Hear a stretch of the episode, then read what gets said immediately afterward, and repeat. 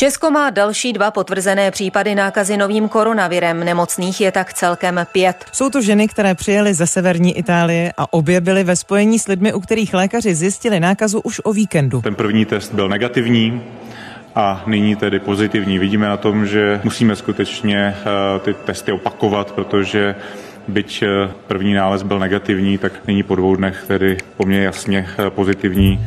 Šíření koronaviru v České republice znamená výzvu pro politiky a úředníky. V první linii boje proti nákaze ale stojí především lékaři a zdravotnický personál. Jak vážná je situace z jejich pohledu? Ptáme se vojenského lékaře Davida Řezáče. Je středa 4. března, tady je Lenka Kabrhelová a Vinohradská 12, spravodajský podcast Českého rozhlasu. David Řezáč, kapitán, lékař z kliniky infekčních nemocí Ústřední vojenské nemocnice v Praze. Dobrý den. Dobrý den. V Česku tedy přibývají potvrzení pacienti nemocní koronavirem, novým koronavirem. Když se podíváte na tu reakci, je důvod k nějakým obavám? Já mnohem větší obavy než z toho samotného viru mám právě z těch reakcí, které mě zatím v tuhle chvíli připadají neadekvátní, jako té laické společnosti, kde to jsem schopný pochopit spousta informací, kterých se velice špatně orientují. Rozumím potom panice a že nerozeznají, která informace je důležitá, která vůbec informace je ze spolehlivého zdroje ale pak někdy pozvedám obočí i nad těma opatřeníma nelajků, kdy v tuhle tu chvíli teda aktuálně, co mám informaci, máme pět případů, Zatím to vypadá, že všechny nekomplikované, nechci to úplně bagatelizovat, ale ty pacienti, kdyby nikdy o koronaviru neslyšeli, tak by ani nenapadlo, že s tím skončím v nemocnici nebo u doktora. Vzali by si prostě paralen, pili by čaj a doma by to vyleželi. Tak v takovémhle případě tady máme takhle málo nekomplikovaných případů. Mi ta reakce těch institucí a lidí, kteří jsou někdy zodpovědní, připadá přemrštěná. Co je podle vás tedy v tuhle chvíli největší nástraha právě třeba z hlediska té reakce? Co může znamenat největší problém? Já, když jsem jezdil pravidelně do Těchonína, kde je vlastně vojenská nemocnice pro vysoce nebezpečný nákazy, což se vší úctou k té nákaze, tohle vysoce nebezpečná nákaze není tak jsem tam měl výborného mentora Aleše Rybku, kolega infektolog, který vlastně říkal, že nejnebezpečnější na takových epidemích je ne ani tak, jak se chová biologicky ta epidemie, ten virus kolikrát, ale to, jak na to zareaguje ta společnost, kterou vlastně jeden, dva případy může úplně rozložit a vlastně to rozloží úplně fungování toho státu. A to není jenom o tom, že lidi vykoupí rýži a těstoviny, ale je to o tom, že se některá ta opatření, která potom neodpovídají vůbec tím rizikům, vám můžou brát personál, prostředky z toho, co je potřeba na ten denodenní běh. Já se v nemocnici nestarám o pacienty s koronavirem, zatím jsem ho neviděl teda, ale starám se o opravdu jako nemocný, hodně nemocný lidi, kteří potřebují tu péči a když to opatření není adekvátní, tak se pak může stát, že já namísto toho, abych byl u pacienta, který v tu chvíli potřebuje moji péči a profituje z ní, tak budu stírat nos nebo hrdlo někomu, kdo vlastně nemá žádný závažný příznaky. A teď je to o tom přesně zvolit tu prioritu, což mám to štěstí, já to tady řeším jako z křesla. Mám to štěstí, že tohle řešit nemusím, ale ty lidi, kteří to mají řešit, tak o toho tam jsou a ta jejich opatření by to měly co nejvíce odpovídat. Na druhou stranu, když nebudou ty stěry z nosů, z hrdla u lidí, kteří třeba nejsou v tuhle chvíli úplně zásadně vážně nemocní, tak nevystavujeme se riziku, že právě potom přibyde těch vážně nemocných, protože by se ten virus vlastně mohl víc šířit populací, tím pádem by dosáhnul i na ty lidi, kteří mají třeba nějaké zdravotní komplikace, které povedou k tomu, že onemocní opravdu vážně? Já tomu rozumím, no. Druhá věc je, jestli to, že my to budeme dělat, jestli my to nějak ovlivníme. Jo.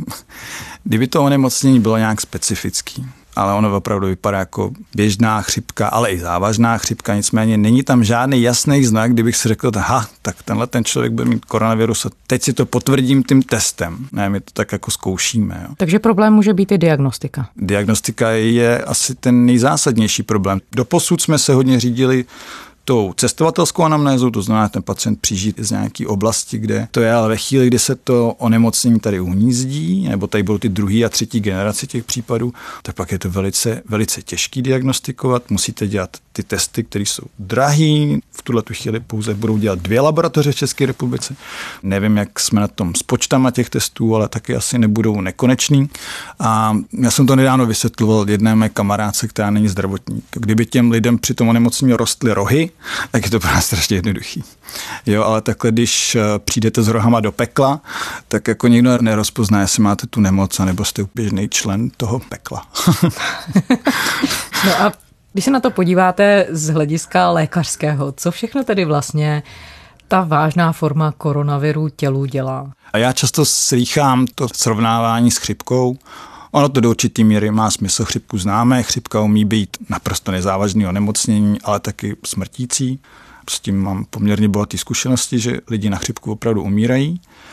A ten koronavirus asi na tom bude podobně. My úplně přesně neumíme říct, kolik procent na tu chřipku lidí umírá. Ona i ta úmrtnost na ten koronavirus člověk to musí brát s nějakou rezervou. Každá statistika znamená, jaký soubor pacientů to je a z logiky věci se tam dostávají spíš ty lidi, kteří přijdou do té nemocnice, většinou tomu mají ten důvod, protože jim je špatně, takže jsou to ty, kteří mají horší průběhy. Jo. Spousta těch lidí, kteří mají symptomatické onemocnění, tak zůstanou doma a ani nevědí, že to prodělali. Takže pokud opravdu to onemocnění má asymptomatický průběh, což vypadá, že ten lenový koronavirus má, tak ta umrtnost bude reálně ještě menší než ty udávaný 2-2,5%. Ale u té chřipky máme jednu obrovskou výhodu a to je účinný lék. Prostě když ty lidi mají těžkou chřipku, tak jim jsme schopni nabídnout cílenou terapii, která přímo jde proti tomu viru. Zatím neselhává naštěstí, dokonce se vyvíjí i nové léky. No a to my u toho koronaviru nemáme. Takže ve chvíli, kdy ten člověk začne mít opravdu závažné onemocnění, což podle těch článků a publikací je nějakých 15-20%, tak se dostáváme my i ten pacient do problému, protože my mu můžeme dát takzvaně jenom takovou support terapii, to znamená podpůrnou terapii, takže my mu tišíme jeho obtíže, horečky, bolesti. Když nemá dostatek kyslíku, respektive dostatečnou hladinu kyslíku v krvi, tak se mu snažíme ten kyslík různými způsoby dostat do těla uměle, anebo když už potom jsou to úplně ty extrémní případy, že těm lidem selhávají orgány, tak se snažíme nahradit i tu funkci těch orgánů ale nemáme bohužel v tu chvíli tu tabletu magickou, která by nám dala slušnou šanci na to, že ten koronavirus s tím ovlivníme přímo. A je český zdravotnický sektor připravený na to, že třeba může být větší počet lidí, kteří by měli tu vážnou formu nemoci? To znamená, že by třeba potřebovali ventilátory, že by kolem sebe potřebovali více zdravotnického personálu, protože ty ventilátory musí někdo obsluhovat. Hmm. Je to o tom, v tuhle tu chvíli my máme spoustu jako lůžek a poměrně dost jipových i karimových lůžek a na nich v tuhle tu chvíli někdo leží a většinou tak, kdo na nich tak někdo leží, taky potřebuje. Takže pak je to o tom, že pokud tady budeme zahlcený, což se podle mě jako velice pravděpodobně stalo v tom Wuhanu, že tam ty lidi umírali asi častěji než jinde ve světě, protože ten systém už je nebyl schopný absorbovat. Prostě tam už nebyl ten doktor, který pro ně přijde, nebyl tam ten ventilátor, který se jim poskytne, protože zkrátka kapacity byly vyčerpány. A můj odhad, a to je můj soukromý odhad, určitě se najde spoustu odpůrců, kterým budu říkat, že to je úplně jinak, ale můj odhad je, že desítky až dejme tomu pár stovek případů jsme schopný poměrně bez problémů, aby si to někdo všimnul v tom zdravotnickém systému, že by něco přestalo fungovat nebo by to byl problém, zvládnem. Ve chvíli, kdy ty budou tisícům případů v nějakým kratším období, tak to bude potřeba velkých změn, protože musíte ty lidi a ten materiál a všechno, co k tomu potřebujete, ochranný pomůcky, jo, tak musíte někam přemístit a v tu chvíli ten fokus, to, na co se snažíte potom zacílit, je ta infekce, ale vy tady budete mít lidi s infarktama, vy tady budete mít lidi s cévníma mozkovými příhodama. No a Není to nekonečná studna, co my můžeme poskytovat. Prostě to napne ten zdravotnický systém ano, ano, k prasknutí, ano, který ano, už takhle je ano. zatížený hodně. My zatím teď máme ten luxus. Zaprý máme poměrně hodně lůžek na infekčních klinikách. Ono infekční obor jako infekcionista není vůbec obor běžný ve spoustě jiných zemí. Některé země ho mají, některé ne, nebo mají v rámci jiných oborů. My tady podle těch informací, co mám, máme zhruba nějakých tisíc lůžek na infekcích ale pokud by se přesahovalo tady ta kapacita lůžková, tak já si myslím, že potom je reálný, že spousta těch lidí bude prostě stona doma Zatím ty informace, co mám z médií, teda, jo, ohledně těch případů, které jsou, tak jsou to úplně nekomplikované případy. A samozřejmě takový člověk může na doma. Ten důvod, proč tuhle tu chvíli leží na infekční klinice, je čistě z izolačních důvodů.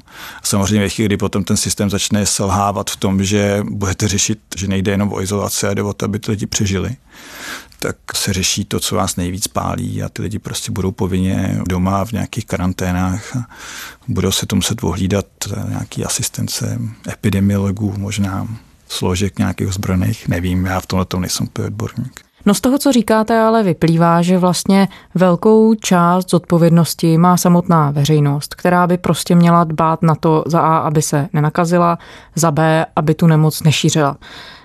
Je taková česká veřejnost? Já myslím, že taková veřejnost není žádná. To je prostě ta achilová pata.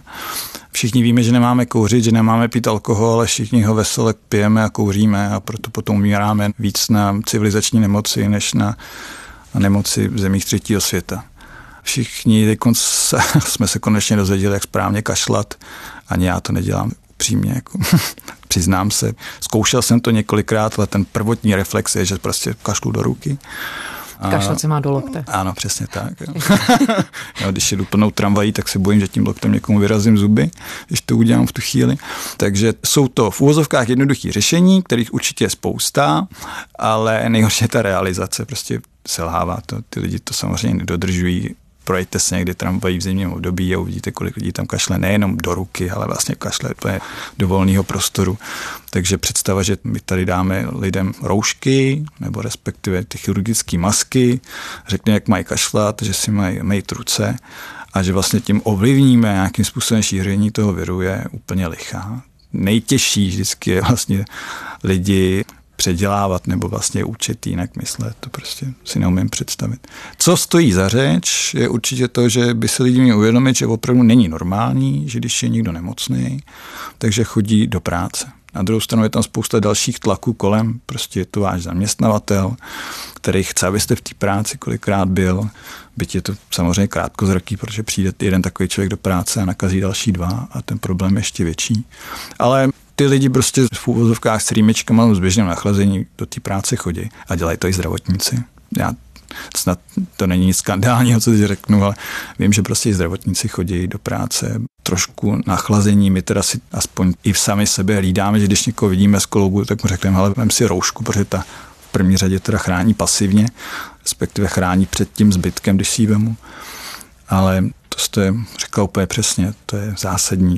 To, že lidi můžou ovlivnit své chování, ale realita je úplně jiná, oni ho neovlivňují. No a co tedy, když se na to díváte očima infektologa, který vlastně nechce, aby se ta infekce rozšiřovala, tak co se dá v takovou situaci dělat? Kde najít ten balans tedy mezi tím, že zavádíme nějaká opatření, tam můžou být excesivní, ale na druhou stranu něco udělat musíte? To je ta nejtěžší, nejtěžší věc těch lidí, co to mají řešit. Já si myslím, že zásadně se smířit s tím, že to je boj s větrnými mlíny a že moc jako možností, abychom zabránili tomu, že ten virus k nám přijde, není. V dnešním světě to prostě tak není.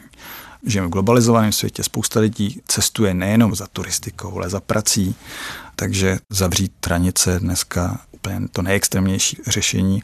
A já jsem o tom mluvil, nebo jsem na to narážel i v české televizi, kdy tam někdo z diváků takovýhle řešení nabízel. Vemte si prostě Severní Koreu, to je nejizolovanější země světa a vypadá to, že oni tam taky mají problém s koronavirem, takže zavřít se doma v obejváku, udělat kolem sebe zeď vůbec nic nevyřeší. Takže zásadní je si prostě přiznat, ano, může se stát, že to nemocní přijde a připravit se na to, že když to přijde, tak abych právě měl ty kapacity a mít scénáře, jasné informace, kdo má co dělat, ty informace se teď hodně mění, prakticky někdy ze dne na den, takže to, co platilo včera, už neplatí dneska, což odpovídá té dynamice toho procesu. A úplně nejdůležitější je to prostě karanténní opatření. To je opravdu věc, která funguje. Ukázalo se to i v těch minulých epidemích koronavirových, ať už to byl SARS nebo MERS, že ty počty těch kontaktů, těch lidí, kteří byli nemocní, stonásobně převyšoval počet těch nemocných. A tohle to opravdu pravděpodobně bylo schopné nějakým způsobem zastavit tu infekci, to její šíření. Ale zakazovat lety z určitých letišť Když ty lidi můžou přijet jinak, myslím dva nebo tři z těch případů jsem přicestovali autem, nebo můžou letět z Říma, kde to zrovna zakázaný není. To je spíš taky vykazování činnosti. No. Já neříkám, že ty lidi to tak úmyslně dělají od začátku, oni třeba můžou mít pocit, že to bude fungovat, ale já o tom pochybuju. Když jste mluvil o tom, že ty informace i třeba pro vás, pro profesní komunitu přichází vlastně v střem hlav jedna přes druhou a není úplně jasné, co kdo má dělat. Jak velký problém je to pro vás jako pro lékaře? Protože víme, že v Itálii to, že lékaři v tu chvíli nevěděli, že opečovávali pacienta nemocného koronavirem, v konečném důsledku vedlo k tomu, že se tam ta nemoc tak rozšířila. Když si budete číst někdy zpětně články o tom, jak probíhaly a začínaly epidemie, tak je typicky, že takový místo, kde se namnoží ten počet případů, tak jsou nemocnice a nemocniční prostředí. Je to nový onemocnění, s kterým nemáme žádnou zkušenost, neumíme ho ani moc rozlišit od běžných onemocnění, které v našem prostředí jsou. Takže ta ostražitost tu chvíli je úplně jiná. A samozřejmě, byť dělám na infekci, tak není běžný, že ke každému pacientovi chodím s respirátorem. Vůbec ne. Takže v tu chvíli, ano, tohle je vlastně osud většinou těch prvních případů. Přijde první případ do nemocnice, tam se na ně koukají vlastně jako na chřipku, která z začátku vyjde negativní, ale vzhledem k tomu, že to jako chřipka vypadá, tak se furt vlastně pracuje, že to ta chřipka je. A pak najednou se zjistí, že to je úplně jiné onemocnění a jsou tam ty kontakty především toho personálu té nemocnice, který ošetřují toho pacienta a ty potom putují po té nemocnice, po konzílích a po jiných pacientech a samozřejmě z logiky věci ty lidi v té nemocnici jsou oslabení a mají mnohem větší tendenci k tomu být nakažení. Co byste tady teď doporučoval člověku, jako jsem třeba já? Má se znepokojovat nebo nemá? Má prostě dodržovat všechny různá opatření preventivní a čekat, co se stane? A tak musíte hlavně umět kýchat. ne, um, zásadní je si zbytečně, ale to není jenom pro koronavirus. Prostě my děláme spoustu věcí, kterým si tu svoji imunitu snižujeme. To jsou ty naše zlozvyky, které máme tak strašně pod kůží, že si jich potom velice špatně zbavujeme. Pravděpodobně není úplně náhoda, že ten virus, nebo ona to vlastně náhoda je, ale má to smysl, že ten virus napadá především starší lidi. Z těch minulých koronavirových epidemí, ať už SARS nebo MERS, my víme, že každý virus potřebuje nějaký určitý místo, na který se naváže v tom lidském těle, na tu buňku, a to je vlastně taková stupní brána. A u SARSu i u MERSu jsou to určitý receptory, který mnohem více mají vyjádřený na těch svých buňkách lidé, kteří mají buď nějaký chronický onemocnění těch plic, typicky je to třeba chronická obstrukční plicní nemoc, což v České republice nejčastější příčinou je, že ty lidi prostě kouří. A samozřejmě, když tam těch stupních bran máte hodně, no tak ten virus, to je pro něj ráj. To jako v tu chvíli on úplně mu srdce zaplesá, kdyby ho měl a říká si, tak tady se mi bude dařit dobře. Je to jedno z možných, a to teď je taková jako moje hypotéza, jo? ale je postavena na nějakých informacích, které mám načtených. Tohle je možný důvod, proč mladí lidi a děti tím nejsou tak onemocněni, protože oni prostě ty strukturální onemocnění těch plic tolik nemají. Takže to je jedna z teorií, která by nám mohla vysvětlit, proč u těch starších lidí vlastně ta možnost, že to onemocnění bude kritický anebo těžce probíhat je. Je pro vás ten koronavirus, ten nový typ hmm. koronaviru, jako pro infektologa něčím zajímavý v porovnání s těmi jinými případy třeba i mnohem vážnějších nemocí, které řešíte? No já, když to vemu do své praxe, tak to není váš nový pacient, o kterého se chcete starat, protože nemáte moc příliš mu co nabídnout. Já prostě v tu chvíli můžu dávat tu podpornou terapii, ale já mám rád spíš taky ty nemoci, kdy se dostanete k té diagnoze. To je krásná detektivní práce kolikrát tu diagnozu postavíte a teď si řeknete výborně a tady mám řešení a tím je například tohle antivirotikum, to vám dám a bude vám líp. Touto koronaviru nemám, takže mě to úplně neuspokuje takový pacient. Takže potom je to hodně o tom, zaprý o tom samotném imunitním systému toho pacienta, jestli to zvládne a my můžeme nějak pomoct na standardních odděleních méně, na těch potom intenzivních lůžkách mnohem výraznější. Mí kolegové se jí po péče Karimu k tomu, aby to nejkrizovější období, kdy mu přestává ten organismus fungovat tak, jak by měl, jeho, tak můžou pomoct přežít a on se potom z toho zase nějakým způsobem dostane. Co nám tedy v tuhle chvíli zbývá? Dodržovat opatření a čekat na vývoj léčivé látky? Budeme to doufat, vypadá to nadějně, ono totiž ten koronavirus je ten nový, ten já mu furt radši říkám wuhanský, mě všechny ty ostatní názvy připadají strašně složitý. Takže ten, když budeme mluvit o tom wuhanském koronaviru, je poměrně dost podobný koronaviru SARS, který byl na začátku milénia a tam už byly vytipované určitý vakcíny, které by mohly být prevence toho nemocnění a byly tam i léky, které můžou fungovat buď jako antivirotika, anebo i jako protilátky. To znamená, vy, když máte nějaké onemocnění, tak čekáte u toho viru, na nějaký virový onemocnění, než vy si vytvoříte ty protilátky, abyste to onemocnění zvládla. A když je máte, tak máte vyhráno. Často. No a když je nemáte, nebo to nemocnění je tak agresivní, že by vás mohlo dřív, než si vytvoříte, usmrtit, tak se ty protilátky vám můžou vlastně pasivně dát do toho vašeho těla od někoho jiného nebo vyrobený můžou být a v tu chvíli vám vlastně pomůžu v tom, abyste tu imunitu vlastně proti tomu získali. Vlastně dodáváme do určitý míry imunitu. To bylo úplně nejlepší, ale jestli se nám to podaří, to je otázka. Já věřím té protilátkové cestě. Ta asi vypadá v tuhle tu chvíli jako nejjednodušší. Jsou tu léky jako je remdesivir, který se zkouší v určitých studiích, v kazuistikách. Mimochodem je to lék, který se vyzkoušel už i u eboli takže se teď zkouší asi u jiného onemocnění, tak uvidíme, jak ta data budou vypadat. A vakcína, jsou vakcíny, které jsou vytipované, možná je nebude potřeba až tolik obměňovat, ale a nejsem vakcinolog, na to by nejlepší by byl třeba pan náměstek Primula nebo pan profesor Chlíbek z Hradce Králové. V tomhle to nejsem úplně odborník. Kapitán David Řezáč, lékař z kliniky infekčních nemocí Ústřední vojenské nemocnice v Praze. Děkujeme. Hezký den. A co dalšího přinesl 3. březen v souvislosti s šířením nového koronaviru?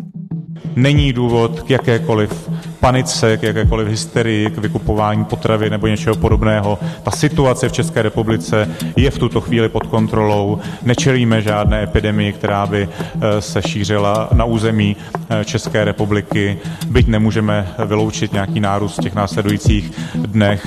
Ale Ministr zdravotnictví Adam Vojtěch za ANO uvedl, že neexistují signály o tom, že by se v Česku rozbíhala epidemie nového koronaviru, i když počet nakažených lidí může růst. Nehrozí podle něj ani větší karanténní opatření, jako třeba uzavírání měst nebo oblastí. Bezpečnostní rada státu ale dnes, ve středu, bude jednat o zákazu pořádání hromadných akcí nad určitý počet návštěvníků. Ministerstvo zdravotnictví podle Vojtěcha usiluje o to, aby lidé, u kterých se objeví symptomy, byli testováni na přítomnost koronaviru přímo doma a nemuseli do zdravotnických zařízení. Stav pětice nemocných je podle lékařů dobrý. Pacienti, kteří jsou u nás hospitalizováni, jsou hospitalizováni v běžném režimu, mám na mysli tedy, že nejsou žádné intenzivní a péče a tak. Je to mm, onemocnění u nich probíhá velmi dobře, eh, mm, lehce, v podstatě v současné době nemají nějaké horečky, mají minimální nějaké příznaky. Primářka infekčního oddělení nemocnice na Bulovce Hana Roháčová uvedla, že čtveřici nemocných by na Bulovce měla doplnit i pacientka, kterou léčí v Ústí nad Labem. Do úterního podvečera bylo v Česku celkem testováno 262 lidí. V domácí karanténě je přes 300 lidí. Já, já možná k tomu jednu informaci, která je velmi pozitivní. Podle náměstka ministra zdravotnictví Romana Primuly může Česko dostat od amerického výrobce lék Remdesivir pro případ, kdyby se objevil pacient s vážným průběhem onemocnění. My jsme dnes navázali kontakt eh, s americkou firmou Gilead, která vyprodukuje ten experimentální zatím lék Remdesivir a bylo nám řečeno, že v případě potřeby a vyhodnocení stavu konkrétního pacienta, které by probíhalo ve Spojených státech, tak bychom dostali dodávku tohoto léku k jeho léčení. Testovat na koronavirus bude podle Primuly možné v Česku denně až 600 vzorků. Kromě Prahy a Ostravy také v Brně, Českých Budějovicích, Hradci Králové a Ústí nad Labem. S rostoucím počtem případů onemocnění po celém světě zavádějí jednotlivé země nová opatření.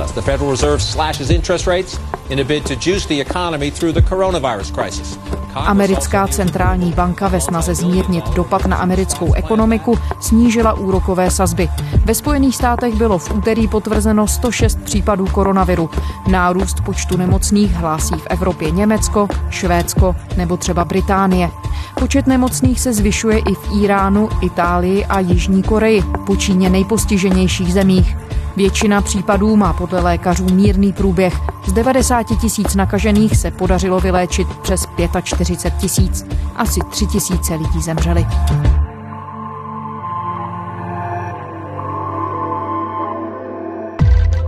A to je ze středeční Vinohradské 12 vše. Všechny naše díly najdete na spravodajském webu iRozhlas.cz, jsou také v podcastových aplikacích. Pokud nás rádi posloucháte, nechte tam na nás hodnocení a řekněte o nás svým přátelům a známým. Psát nám můžete na adresu vinohradská12 zavináč rozhlas.cz. Těším se zítra.